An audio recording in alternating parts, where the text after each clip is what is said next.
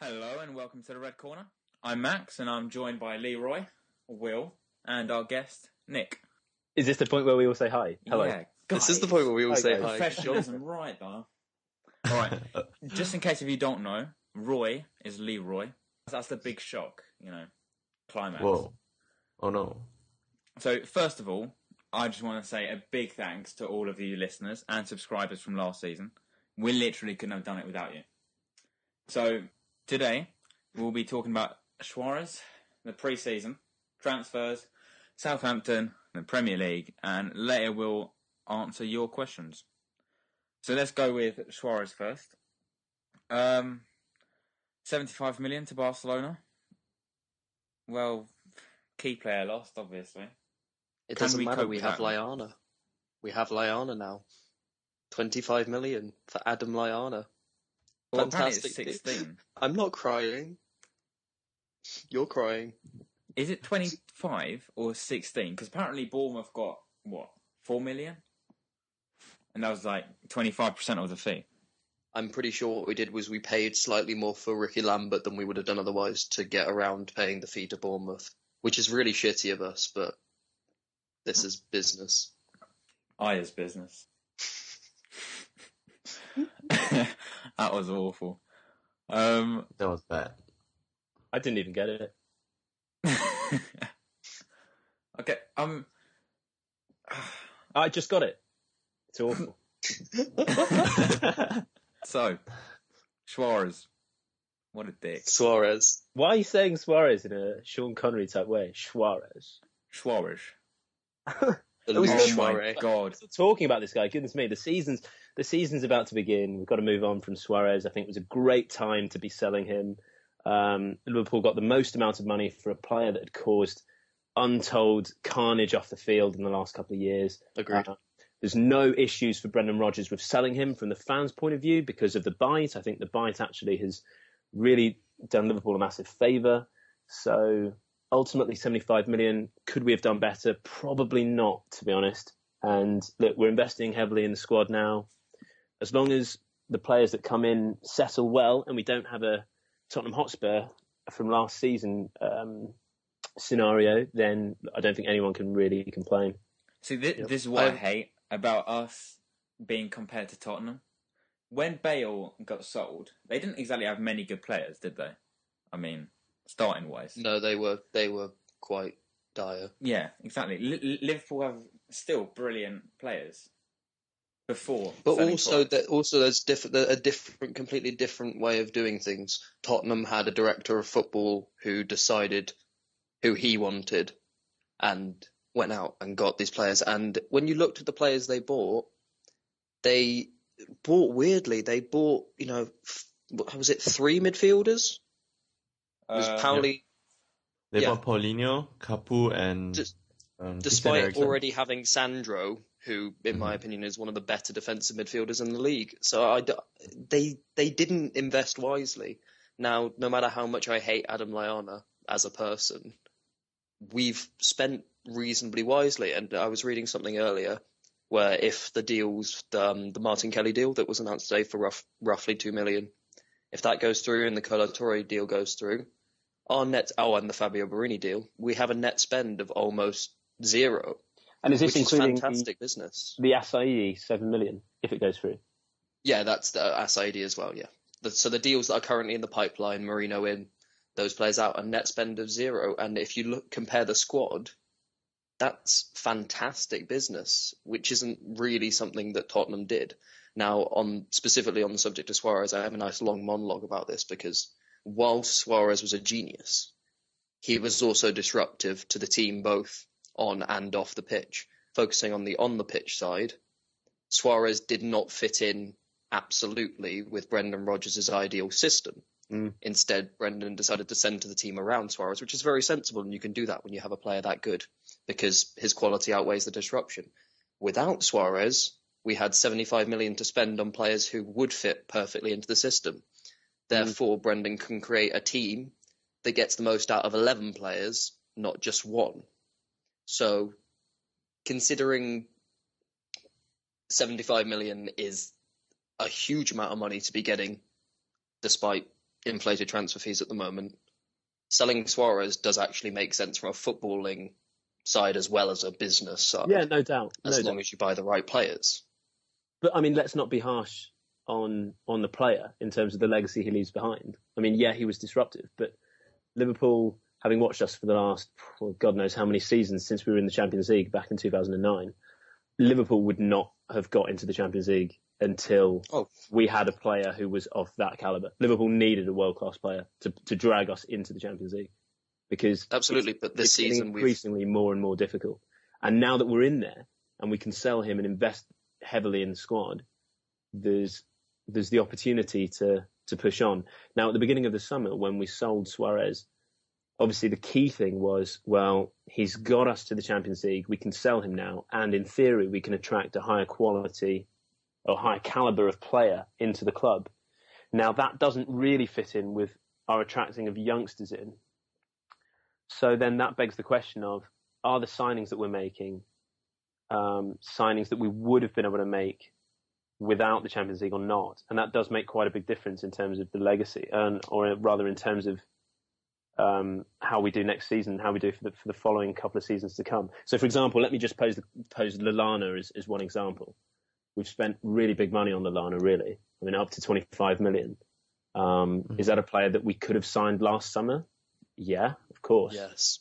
So therefore, have we capitalised on getting Champions League football with that 25 million spent?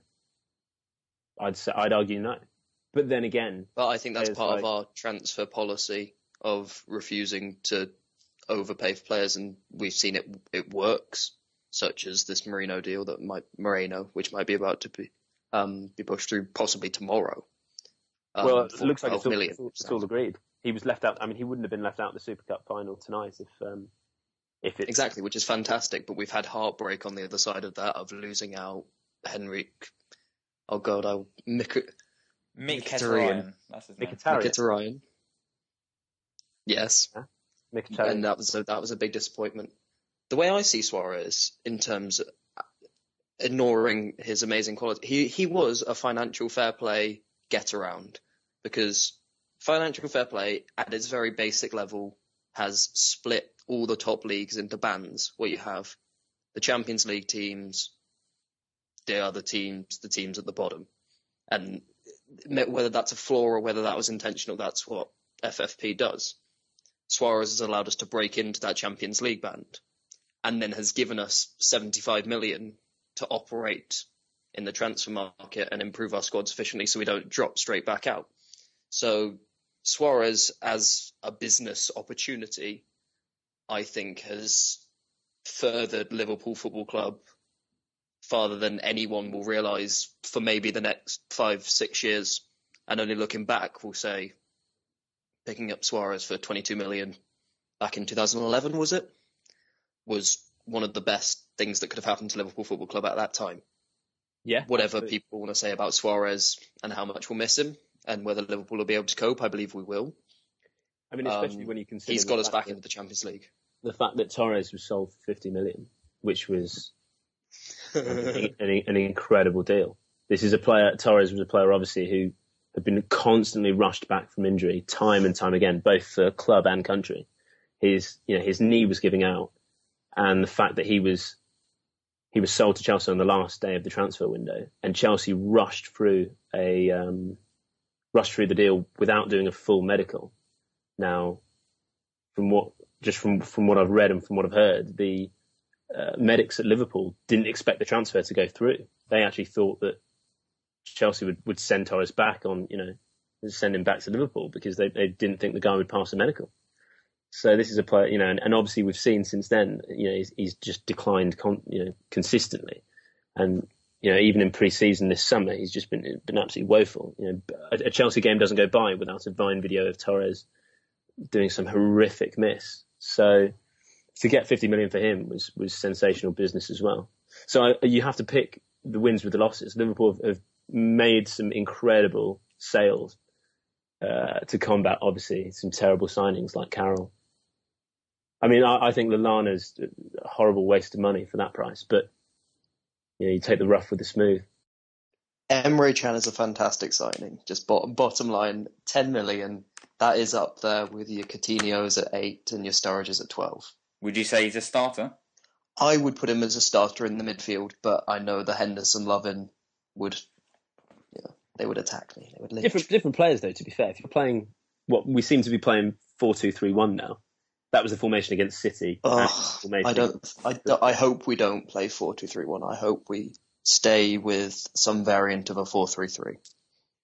Because I believe the midfield where we have a regista, a box-to-box player who is essentially the defensive midfielder in the 3, and then Coutinho as the 8, I think that works really well.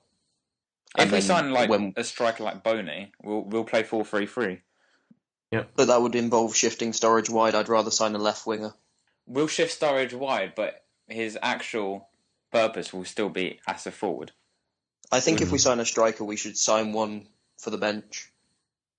I think a left forward, a wide. Well, that's what Eto'o is right now, isn't it? Apparently we're getting him. Yeah.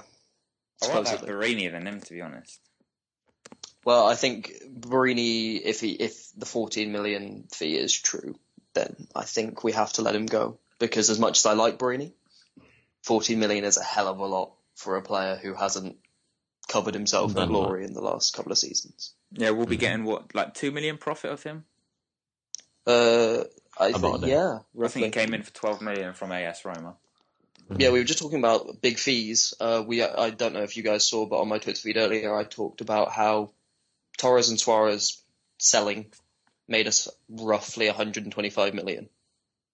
Our squad, if you say that our first team, I've left out Gerrard, but that's because he'll be gone in a couple of years.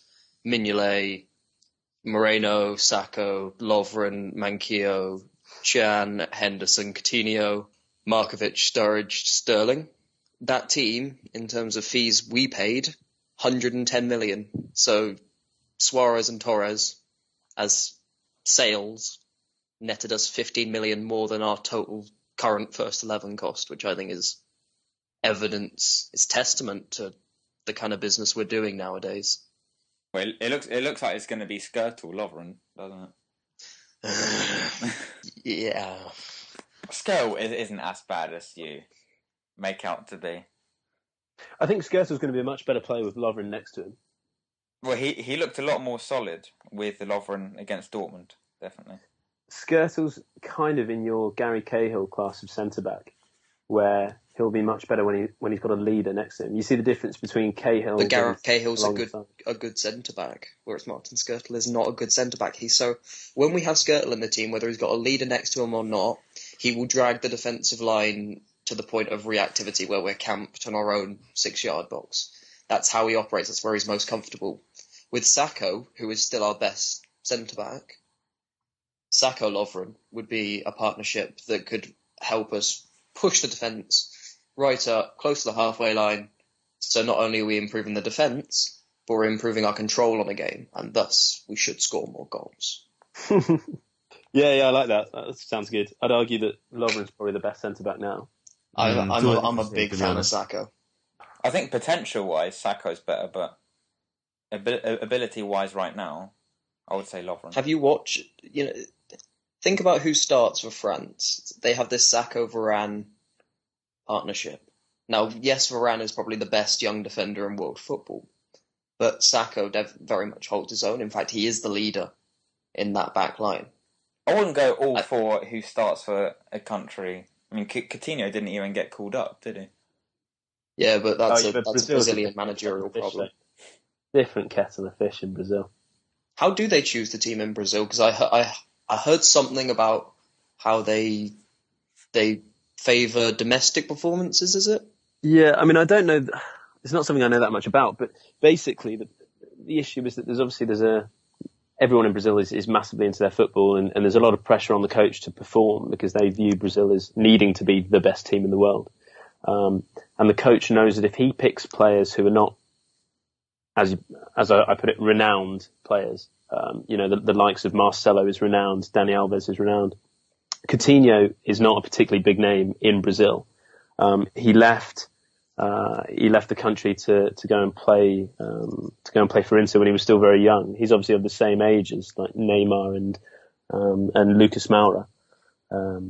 But the fact that he left when he was quite young meant that he didn't build up a kind of reputation there. Kind of similar to the way that Messi didn't really build up a reputation as being loved by the Argentines. You know, it's taken some time for that to come to pass.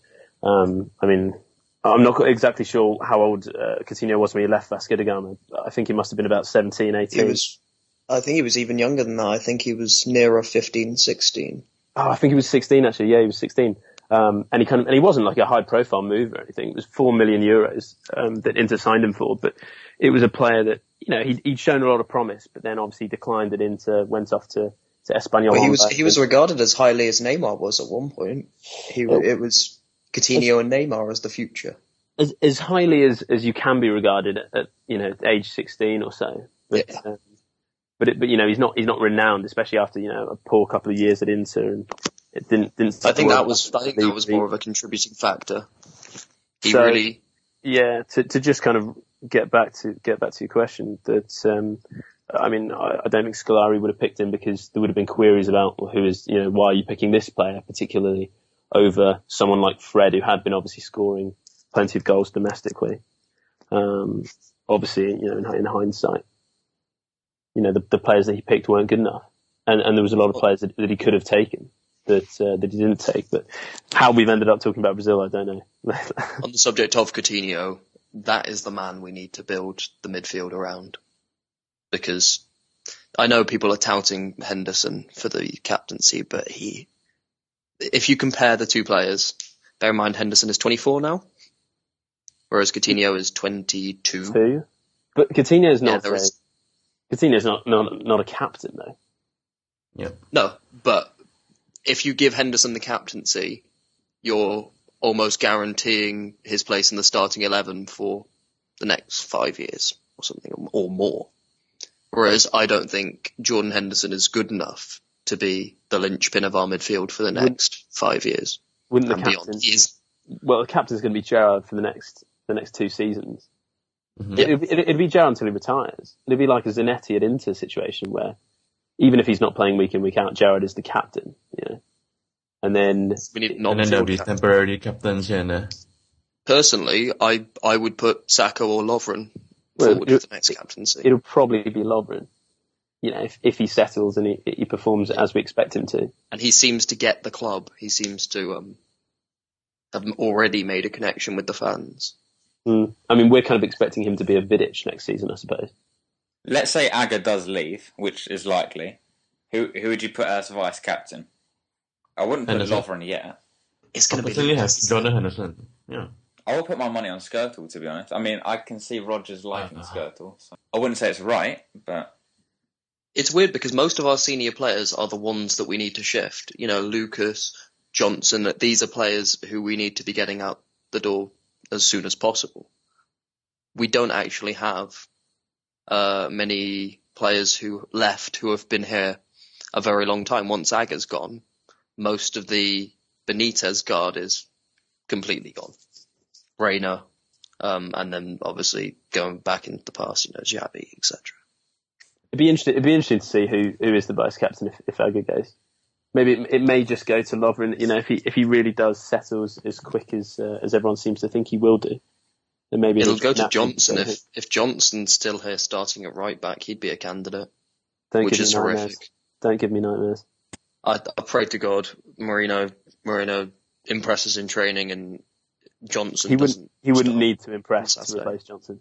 He'd have to. Rodgers doesn't seem. This is one I love Rodgers to bits, but he doesn't seem to. Although I did notice in his conference after the Dortmund game, he singled out every member of the defence for praise, bar Johnson. That was quite funny. But he went through them one by one, all the other three, and said nothing about Johnson. He doesn't seem to want to push players like Lucas and Johnson out into the cold. Mm. I mean, he did do for Škrtel, and it galvanised him, and he came back as a better player. But then I wonder if that's because Rodgers identified Škrtel as the kind of personality that if he did push him into the cold, Škrtel would react in that way. Whereas Johnson, if he kind of pushed him out, Johnson would just kind of would give up, sit on the bench, and Winston Bogard the rest of his contract away, wouldn't it? Ultimately, Johnson doesn't add much. I mean, he didn't score in the league last season. Season before scored once. Season before that scored once as well. So Johnson's not, for someone who's quote an attacking fullback, he really doesn't add anything to the attack. Puts in a couple of poor crosses every game. Puts in more crosses than he blocks. Probably count on one hand the amount of crosses that he tracked back and blocked last season.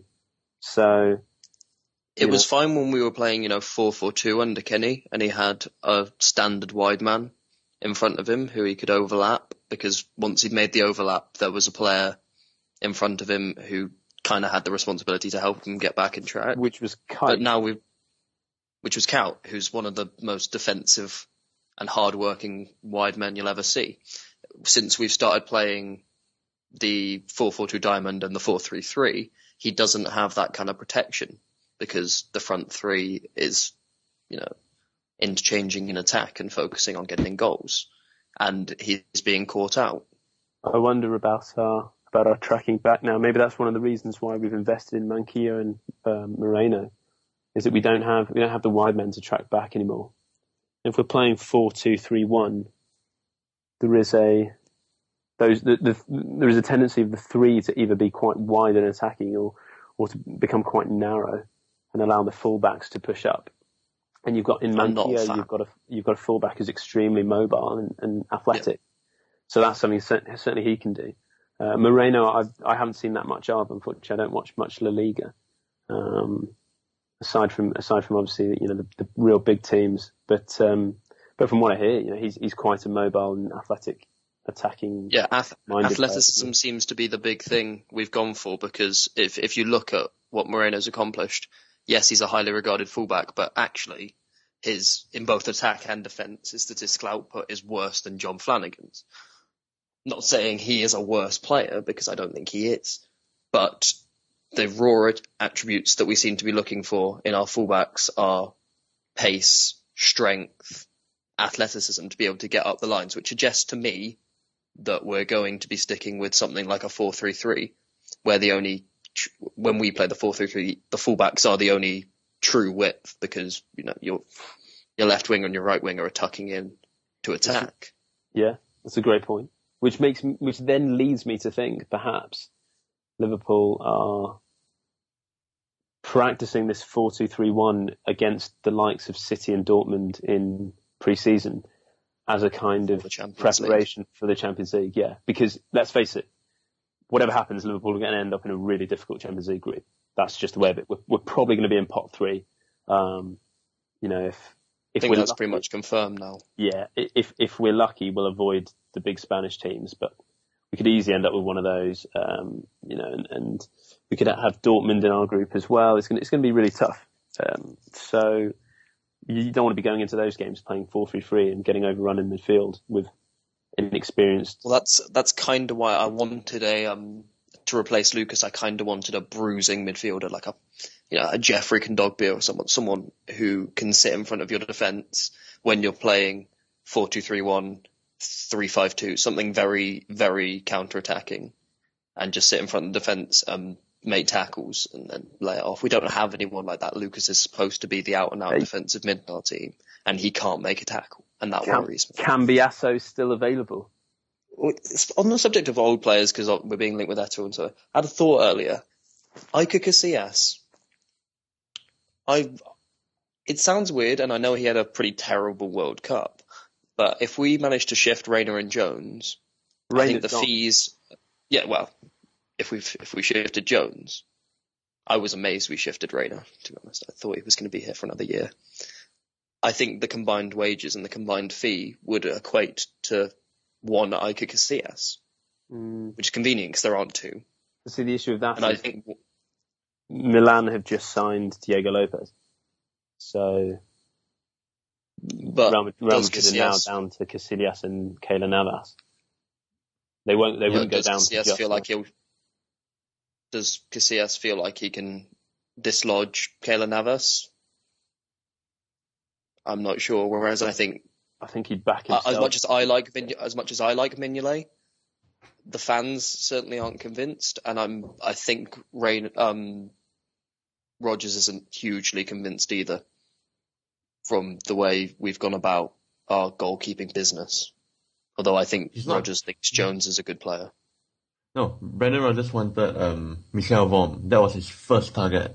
But the community pushed for Asmir Begovic, which I think would have been a better choice, of course. Yeah. But they both came to a compromise, and their compromise is Simon Mignolet. Somewhere in between, not really a full shot stopper like Begovic, but not really the sweeper keeper like Michel Vorm. And that's where I wanted us to go for Vorm this summer, but obviously Tottenham got there first. I feel our backup goalkeeper is actually one of the weakest positions in our squad, because whilst Brad Jones is a lovely guy, he can have some really terrible games. You know, this is a keeper who struggles regularly with lower league opposition. God forbid what would happen if Mignolet got injured and he was having to face your Real Madrids, your Borussia Dortmunds, your Manchester Cities. Well, I'm pretty sure we're going to sign another keeper. How much would it cost to go out and sign someone like Diego Benaglio? That's the name I've been tossing out. I really like Diego Benaglio. I think maybe around 5-6 million. 5 to 6, 8 million euros? I don't know. He's aged what, 30? Somewhere around it. 29. Unfortunately, Maxim Koval's gone out on loan for the season. He would have been my choice for the youngster to eventually succeed Mignolet. Very solid. But the Bundesliga is filled with really, really good keepers, though. You have Benaglio from Wolfsburg. That would be the older keeper who could come in and still play very well. And he's a Swiss international, of course. Then there's players like Oliver Baumann, Kevin Trapp, Bernd Leno. There's Ron Robert-Zieler. How has Leno progressed? Because I know he was regarded as up there with Ter Stegen. He's not as good as Ter Stegen, but yeah, he can still come in and really, really do really well between the sticks. So yeah, I'm not so sure why we're not looking at the Bundesliga at all for something like a young keeper who can progress.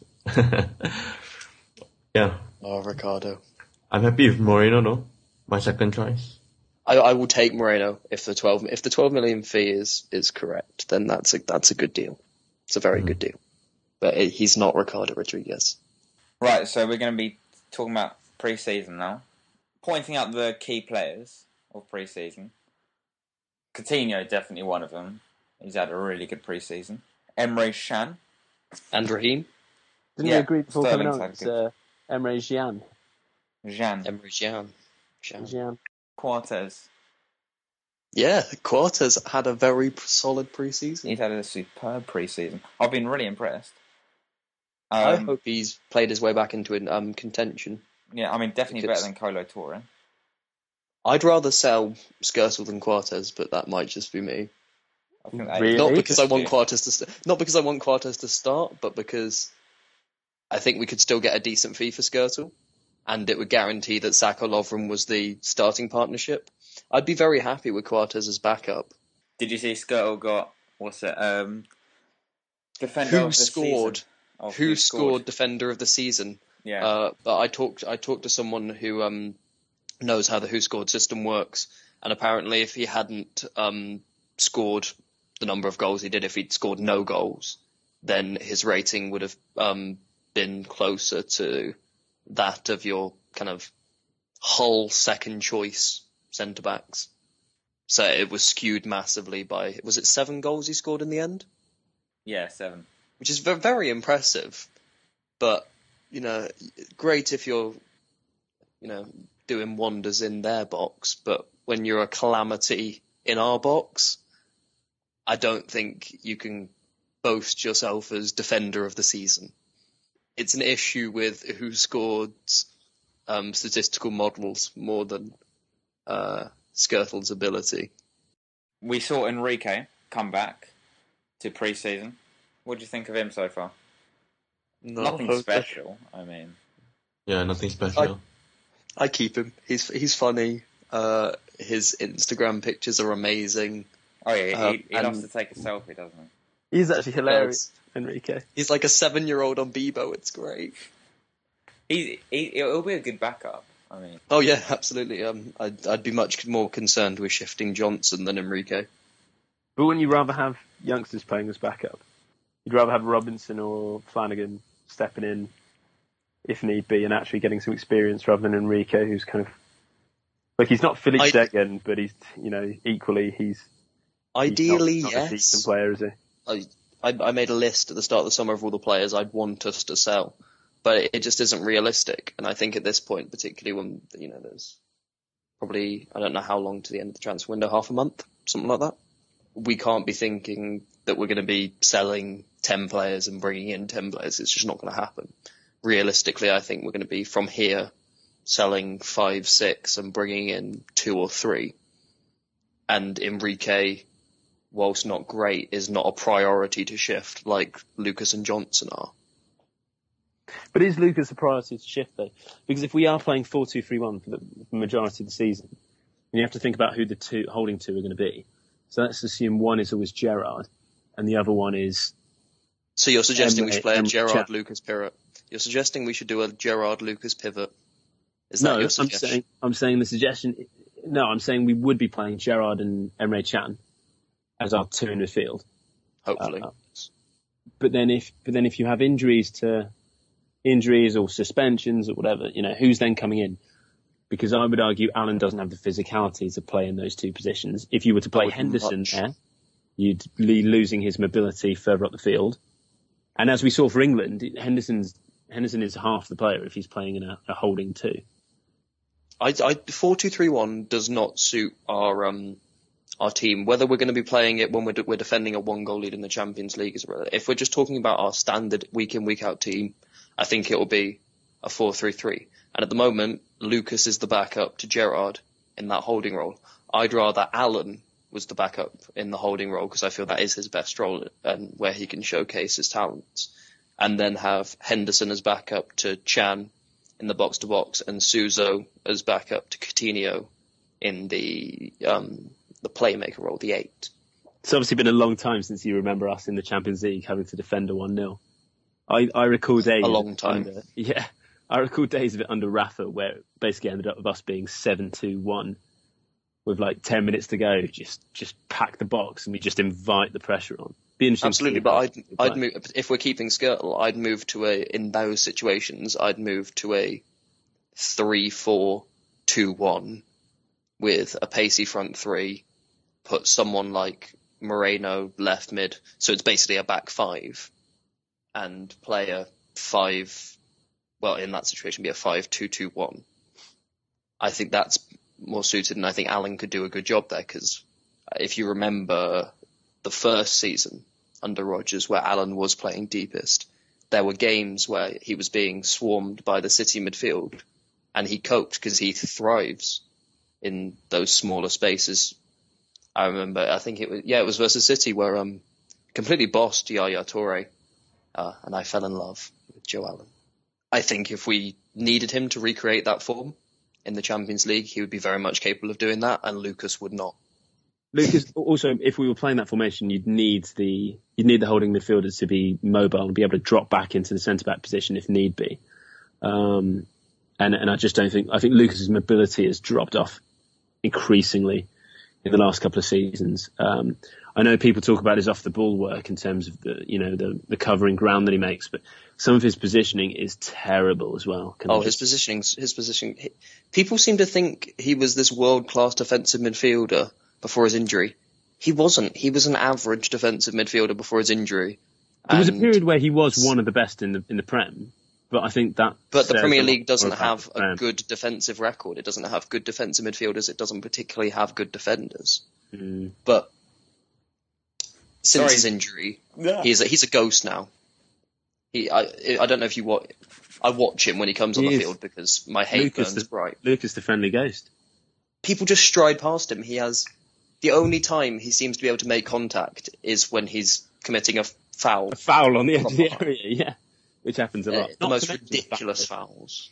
Every time he came on last season, literally without fail, he would come on and the tempo would just drop from midfield. I wonder if that's what Rodgers uses him now, to suck the life out of a game. Lucas is a footballing vampire. he's, a, He's a dementor. He just ghosts around the pitch doing fuck all apart from sapping my happiness. Breaking news: Moreno confirmed. Mm-hmm. So what? Official on the LFC website. Official on the LFC website. Oh wow! I'm excited. Fair play, Ian Eyre. Now we're going to move on to transfers. Let's quickly look at our ins and outs. Ricky Lambert, Adam Lallana, Emre Can, happy. Hey. Lovren, Manquillo, hey. Hey. Markovic, Kevin Stewart, what a player, and Moreno. That's a worldie. Who's set to sign pretty soon. And outs have been surprisingly only three: Suarez, Reina, and Connor Cody. Martin Kelly set to go to Crystal Palace. Wisdom on loan to West Brom. And Alberto, who's been actually outstanding so far, has moved to Malaga. So let's quickly talk about Ricky Lambert. Not keen. I don't think he's... I know it's a charming story. Local boy has finally come back to play for the club of his dreams. Wasn't he like a potato farm or something? I think it was a turnip farm or something. But football, I know people say football is entertainment. I want to win things. I don't want... This isn't a fucking gold film. Like, Lambert is not mobile enough to play in the system that we play with. Wait, Santiago Nunes isn't real? No. He is our Santi, except he isn't going to be curling them in for Real Madrid. At Madrid, he's a good player at what he does, but at the end of the day, if you're playing him as the 9, he's a target man. He's not mobile. I think where we'll find joy with him is when we're playing in the diamond. We can probably push him further back, and instead of playing like Sterling, floating in between the lines, have him as an ungonch, because the ungonch role doesn't require much mobility if you have technical ability, and he does have technical ability. But I'm not keen on losing someone like Borini if we are indeed replacing him with Lambert. Hopefully we'll sign another striker. No, I mean, I don't think that's the replacement. I mean, I think Eto's the replacement for Borini. I mean, I'm not sure about Origi is going to be the replacement for Lambert. But I think Lambert's just going to be used in cup games, really. He got the 9 shirt. He got the... I'm sorry, Carroll got the 9 shirt too. I wasn't happy about that either, but he got the 9 shirt. I'm happy for him. I mean, his interview, he just looks so chuffed. I was so happy. Ultimately, the number 9, ever since about 2002-3, has just been... Well, it's been tarnished since El Hadj Diouf, to be honest. If you think about the 9s we've had Diouf, Cisse. I loved him. Andy Carroll, Aspas. Wait, wasn't Torres number 9? Yeah, I conveniently skipped him out. Okay. We did have Robbie Fowler, obviously, but that's going back a bit. Ooh, yeah. I have a story about Robbie Fowler. Basically, when I was very young at the time, it was when he was playing for Liverpool. I went up to Liverpool. It's a drive. I am a proper wool. It was my first time inside Anfield. In fact, I think we went to see. I've been to 3 Liverpool games or something. We saw Standard Liège versus Liverpool. I know, exciting, right? But my mum was driving around Anfield and the surrounding area. And he pulled out of the car park and almost ran into my mum's car. So as a young boy, finally seeing his idol from a distance of about 5 meters, albeit there were metal in between us, my mum decided to flip him off. Flip him the bird? Yeah, she gave a Liverpool player full on middle finger, beat the horn. Everyone was looking at us. It went from being a wonderful childhood moment to mortifying. I was like, I buried my head in my hands, and it was a traumatic experience. How did he react? I think he just, I'm driving this really nice 4x4, you're in a fucking Citroen. He just rolled off, but... Nothing wrong with the Citroen, can I just say? It was a nice Citroen Picasso. Some of us still drive those. Sorry if I've just offended all Citroen drivers out there, but yeah. So my mum gave him the bird, called him an arsehole, beat us all on that, like outside the hallowed gates. Yeah, there you go. It's not only exclusive breaking news on the LFC Fans Corner podcast. Harrowing childhood stories. And exclusive LFC content, can I just say? No one knew that story. No. Right now, I quickly want to talk about Luis Alberto. Personally, I rate him. For what I've seen, obviously it's only a couple of games. He's done quite well for Malaga. Scored 3 goals already. It's Malaga. All right, Malaga. I still think he's quite good. I mean...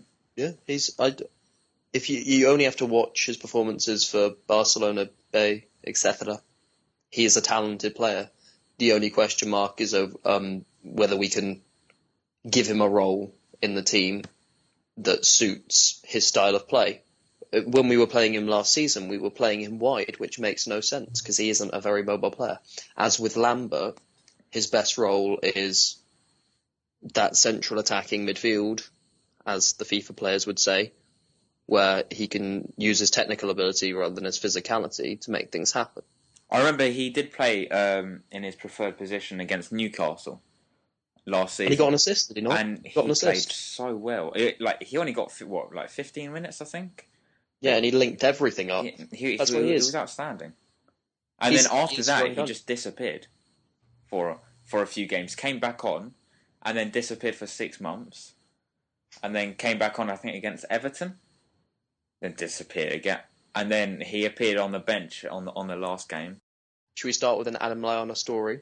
Lallana. Oh, God, there we go. The England players, while in Brazil... Wait, we've already talked about Lallana, really, haven't we? Yeah, but I'm just going to tell this story because it's funny. It's funny if you hate Lallana. If you like him, you should probably close your ears. So the England players went to the Elas in Brazil, which is, a good photo opportunity, good publicity. Oh, wow. They're not actually doing much good, but whatever. And Lallana was quoted as saying that this is a once-in-a-lifetime opportunity for them. Mm. Not for him to experience, real poverty and hardship in his multi-millionaire footballing life. Right. A once-in-a-lifetime opportunity for them. He said, this could really change their lives. Him being in their favela and taking photos could change their lives. That is such a fucking awful attitude to have. So I'm already feeling the hate towards him. I know Mark Clattenburg last season got in trouble for telling him that he's a bit of an arrogant arsehole nowadays, which you're probably not supposed to do as a referee, but... Yeah. I suppose we need some sort of arrogance now in our team with Suarez gone. Suarez wasn't arrogant, though. Suarez was actually... He was arrogant on the pitch. Yeah, but... Not outside of football. On the pitch, he was. Raheem Sterling is arrogant on the pitch because he just isn't fazed by anything. He knows that, this is his level. Two different types of arrogant right there, though. But it just annoys me that people like Daniel Sturridge gets singled out for being arrogant when he is, in fact, quite a humble, down-to-earth and very funny guy. Have you heard some of the things? Apparently, Sturridge didn't, take a picture of... Apparently he took a photo with someone and he said not to touch him. Yeah. Now, if you've watched the LFC YouTube, you'll kind of get that this is Sturridge humour. This is him going no, bro, don't touch me. Yeah, he's a really awful, funny guy. And have you seen the Ibe and Sturridge video? It's so genuinely hilarious. Oh my god! Let me put some Studge up in it. When I love them so much. I was fortunate enough to have chatted to Sturridge, and he is so funny, absolutely hilarious guy. Did he let you touch? No, it was just on the phone. Players moving to Napoli potentially. There's a couple there that might happen. I think Napoli were hoping to snare Reina on a second loan deal, that didn't happen, obviously, now that he's gone to Bayern. But the transfers might still happen. I mean, Agger to Napoli makes sense. They want Fellaini, don't they? And if they don't get him, it's Lucas, apparently. Do Napoli still play three at the back and Benitez, or is that changed now? It's four at the back, but the thing is that obviously with the sell, they need to sell really. They did all of their buying last summer and obviously investing particularly heavily, bringing in the likes of Higuain and Callejón. So Callejón, yeah. And they spent a lot on Raúl Albiol as well. Spent too much on him.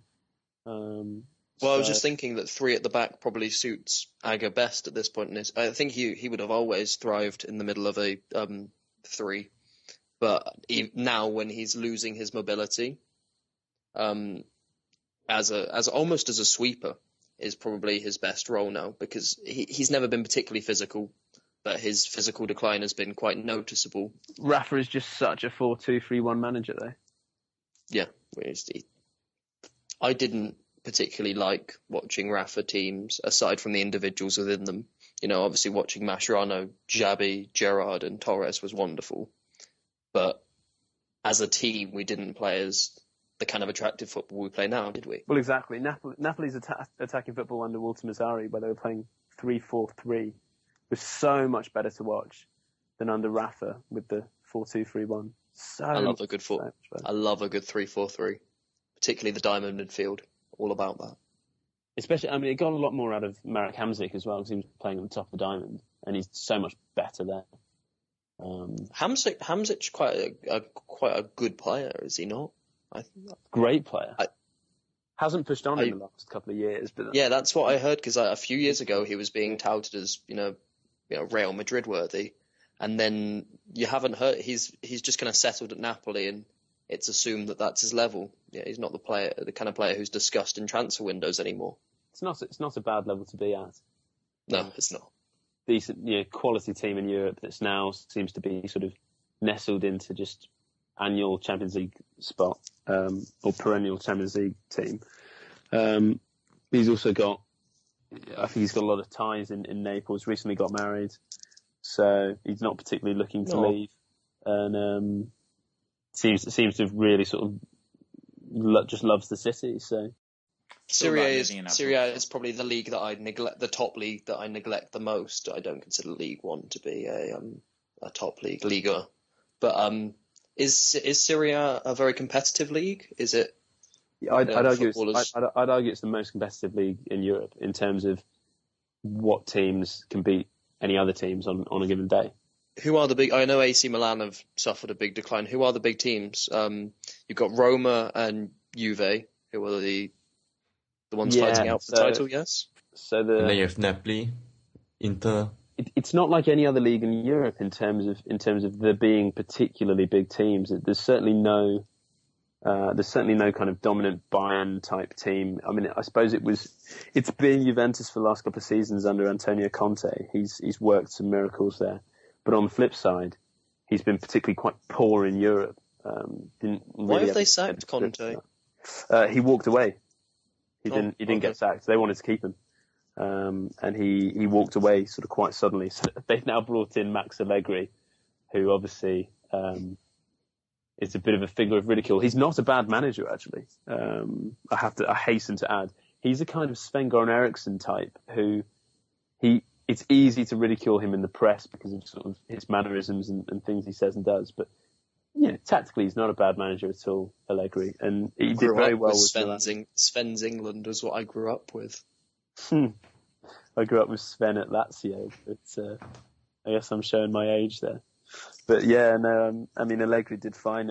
Arrived at Milan, won the Scudetto, so he's not at all a bad coach, but certainly he's no Conte. So there's going to be a drop in form for Juventus there, you imagine, this season. If they keep hold of Vidal and Pogba, then they're still the team to beat. Well, that was what I was about to raise in a general sense of Serie A.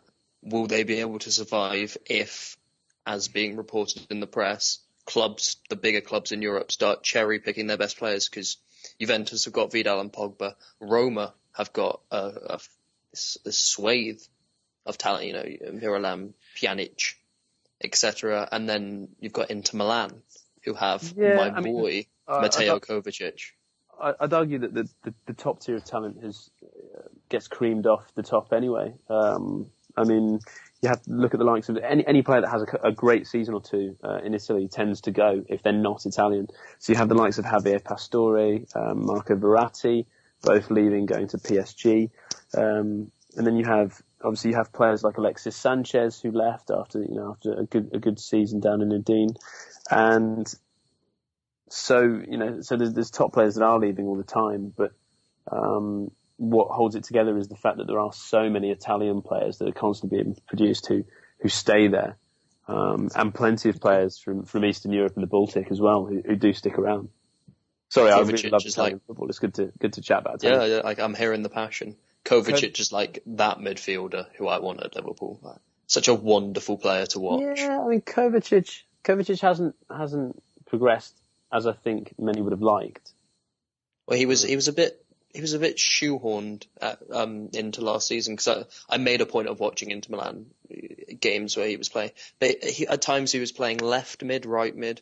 I honestly believe his best role is as a very, very mobile, dynamic regista, because the way he operates in small spaces, he's got this wonderful range of passing, but most notably his dribbling allows him, if he was playing in a team like ours, if you take Gerrard out of that team, quite a player who lacks mobility at this age, and put Kovacic, I think he'd thrive. I think we are the perfect option for him, but maybe I'm being biased. Yeah, see, the issue with playing a deep line playmaker is you then don't typically play a kind of your typical number 10 alongside, in the same team. And considering Inter brought in Hernandez, they were always going to be playing him as the attacking mid. Not to mention the fact that Walter Mazzarri brought Gargano from Napoli over with him, so he was always going to be, playing as this kind of destructive central mid, and it just kind of didn't work for Kovacic there. And I wonder if someone had come in with a big beard, I wonder if he would have gone this summer. Although there's still time. Poster boy of the future, they still want to keep him poster boy, but and I imagine they're quite wary of selling youngsters in the same way that they sold Coutinho. Yeah, it's particularly to us. But yeah, I just feel like, particularly where we see Coutinho thriving as an 8, as in the midfield trio of a 4-3-3, I think Kovacic deepest, with Coutinho in very basic terms as a left centre mid and the right centre mid as a box to box player like Emre Can. I think that'd be a very exciting midfield to watch.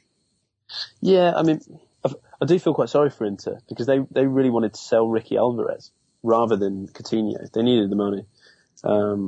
And they delayed on selling Coutinho to Liverpool because they really wanted to shift Alvarez. I can't remember who was in for him now, but someone wanted to sign him, and eventually that just didn't go through. So we nabbed Philippe, which has obviously worked out an absolute dream for us.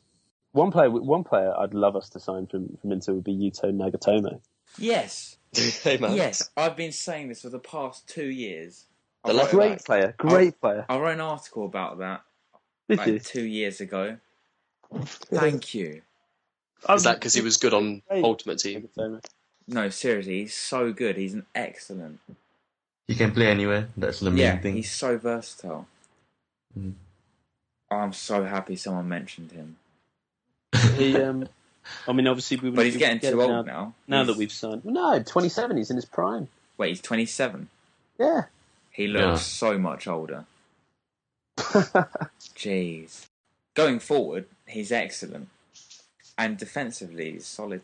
Oh, I wanted us to sign him so badly. Any money you spent on him, you'd make up in T-shirt sales in the Far East, within a month. Yeah, we don't have, for a club that's focusing on the commercial side of things, we don't have any players that crack the Asian footballing market.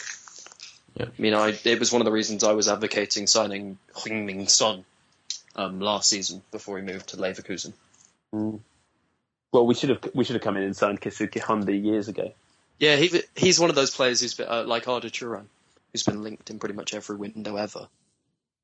But Honda was just like insanely loyal, wasn't he? He just didn't want to break his contract. He wanted to see it out. And I'm not sure why he wanted to stay in Russia. I think he's just part of his nature. I read in an interview once. He was just like, yeah, I just refused. I signed the contract. I will see it through. I dedicated. Like, yeah, I when I signed the contract, I vowed to play for this club for X amount of years for the fans. So I'm going to see it all through. And then as soon as he became free, well, then AC Milan were all over it. Galliani just loves a free transfer, doesn't he? So picking him up for free worked out for them. Oh, I really want us to sign Yuto now. I think there's some decent fullbacks in Serie A. I'm quite a big fan of Dodo. I like Dodo as well, especially now that he's at Inter Milan. I like to see how he does. Well, I always thought he was underused at Roma. He was really relegated to like a bench left back rather than a starting one. And I think now at Inter he can start. Yeah, it was always going to be tough for him because he had Balzaretti ahead of him, who was quality, and then he kind of broke through a little bit in, last season. But I guess he just didn't do enough to impress to stick around. But I thought he was great. Great potential. Only 22 as well. What's it? Sciglio was another one. Oh well, Sciglio's absolute class. It's hard to always know with fullbacks. I mean, I for a long time I rated Emiliano Insua is a very talented fullback, and yet he ended up didn't quite work for him at Liverpool. But I still think he's got quite a bit of talent. Whenever I see him, not very often to be fair now, but if I ever catch some Portuguese football, I tend to keep an eye out for him.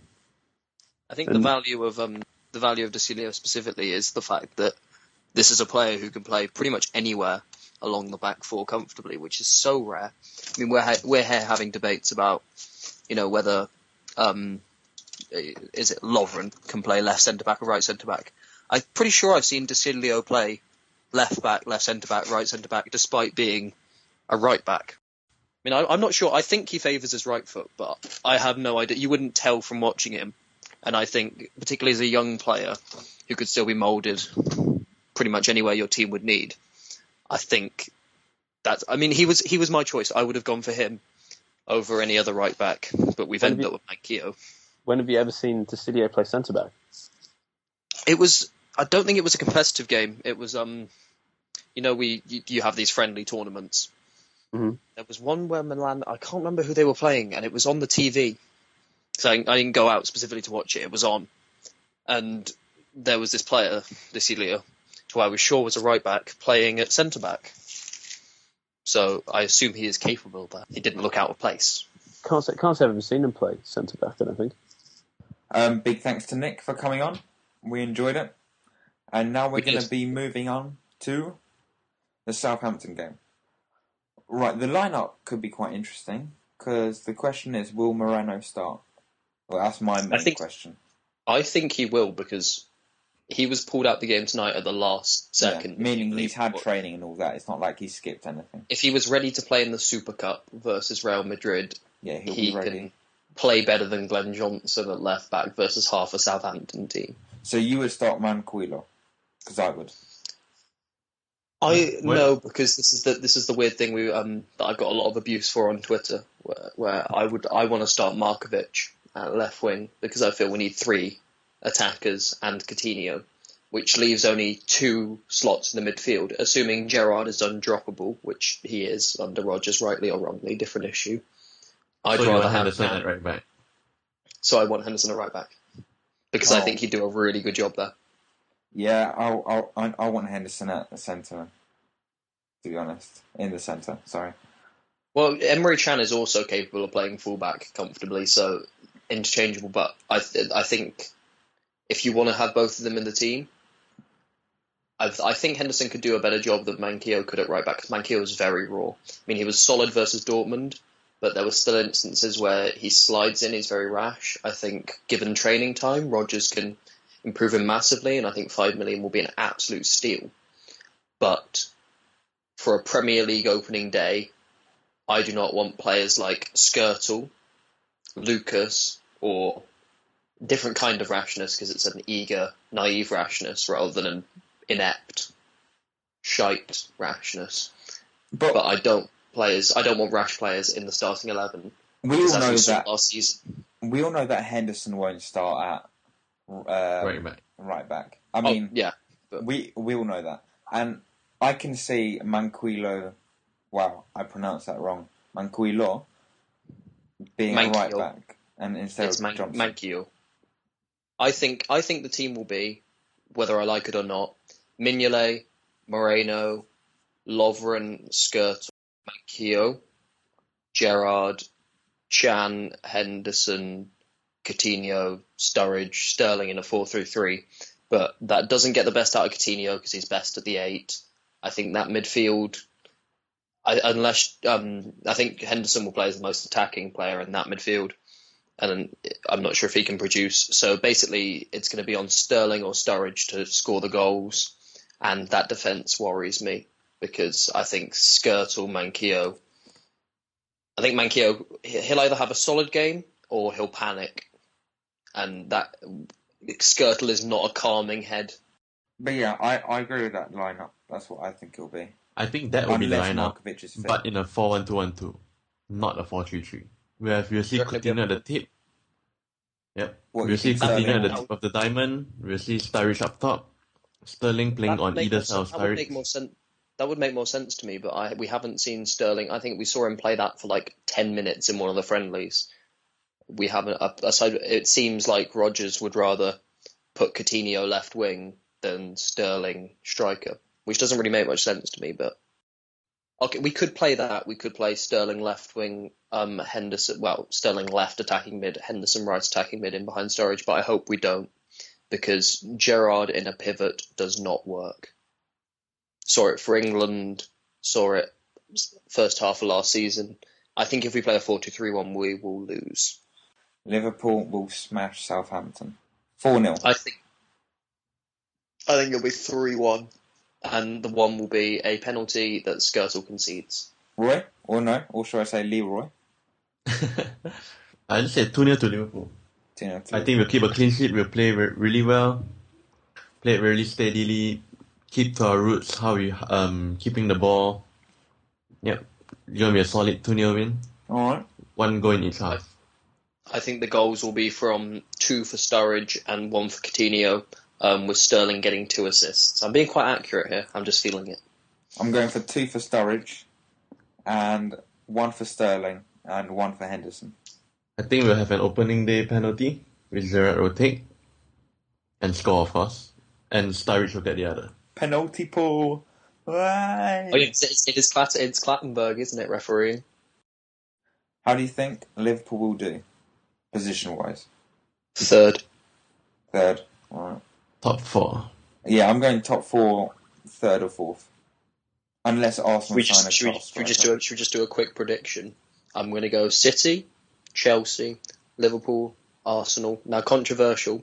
I put United at 7th last season. I'm going to put them 1 up this time. 6th. So Spurs, 5th.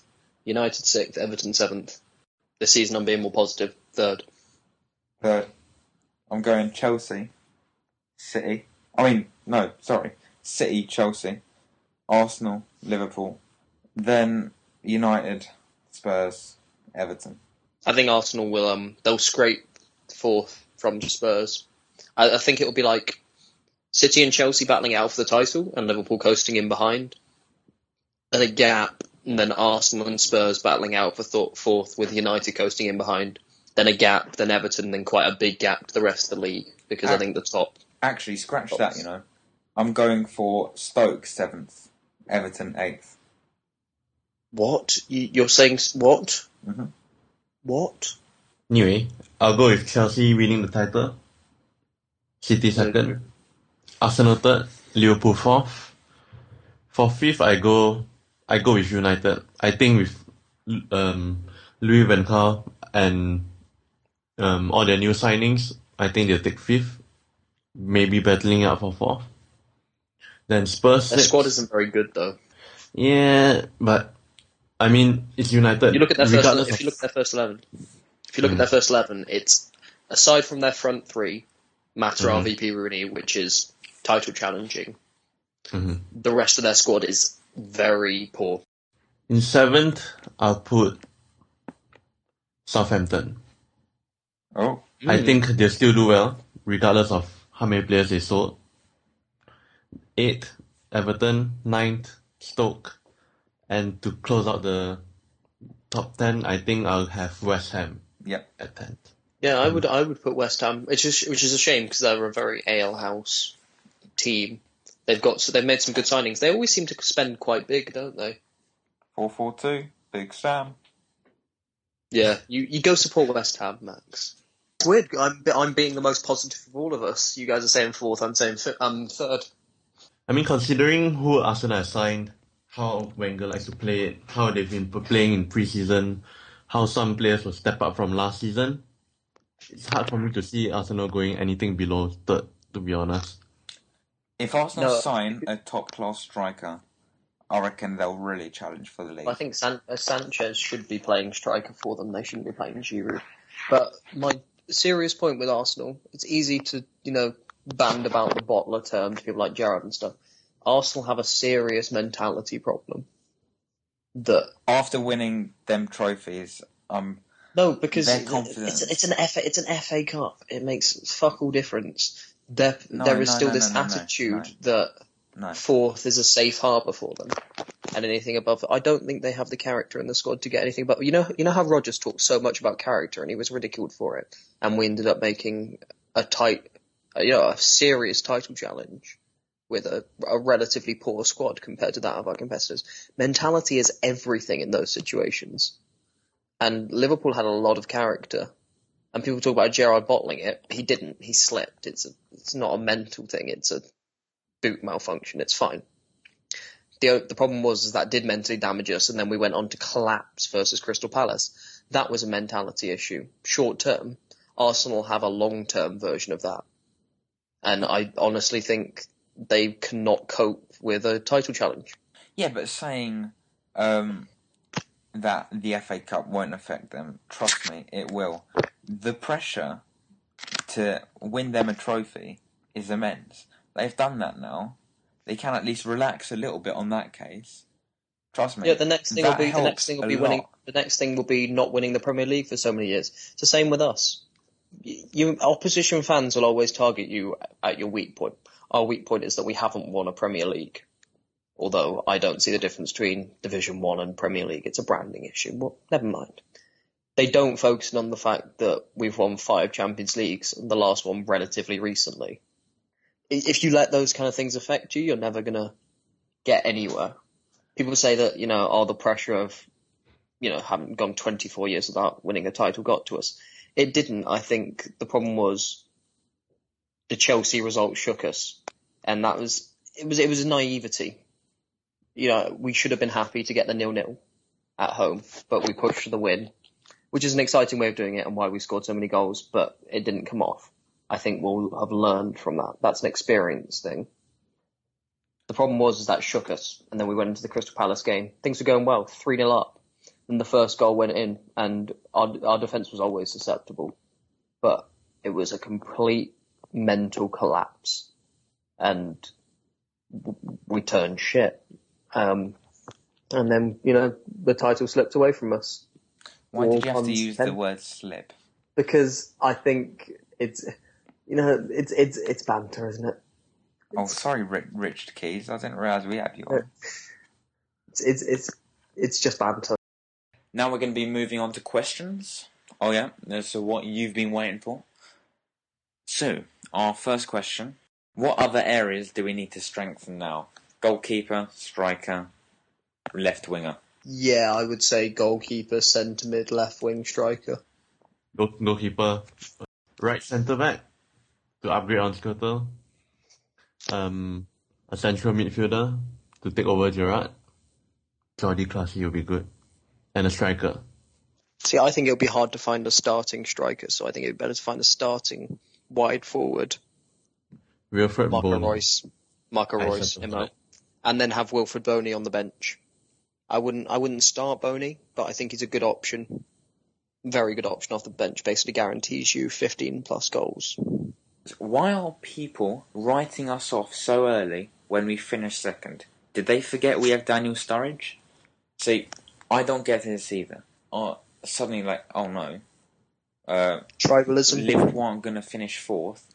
There's no question about that. Tribalism. Tribalism makes people say weird, irrational things. We're Liverpool. We are. I'd like to think we're the most hated club in England. It probably was United for a while, but everyone pities them at the moment because they have. No, everyone still hates United. No, to be fair, I think everyone. Chelsea. I think there was more sympathy for United when they collapsed for when Liverpool when they collapsed. So I hope that we are the most hated club in England because do you know what that it's because the successful teams are hated and Liverpool are the most successful team in England. You know, we've won it 5 times. So no matter what season we're going into, no matter what team we have, no matter where we finished the season before, people are always going to hurl abuse at Liverpool. It's why when we were doing well last season, there was an increase in bin dipper, vile Hillsborough shouts because we were relevant again. We were on the TV a lot and it really annoys people. Like really, really annoys people. And that's great because do you know what? We rise above it, do we not? We won't do too many questions here because this episode is very long. So this could be the last one. New signing you're most looking forward to seeing in Premier League action? Lazar Markovic. Yeah, Markovic. Definitely. Yeah, I would say Markovic too. The thing is that I already know how good Emre Can will do, given that we've seen how box-to-box players usually do in Premier League, like Yaya Toure, like Paulinho on his day. But we've never really seen a foreign young winger do that well in a long time now.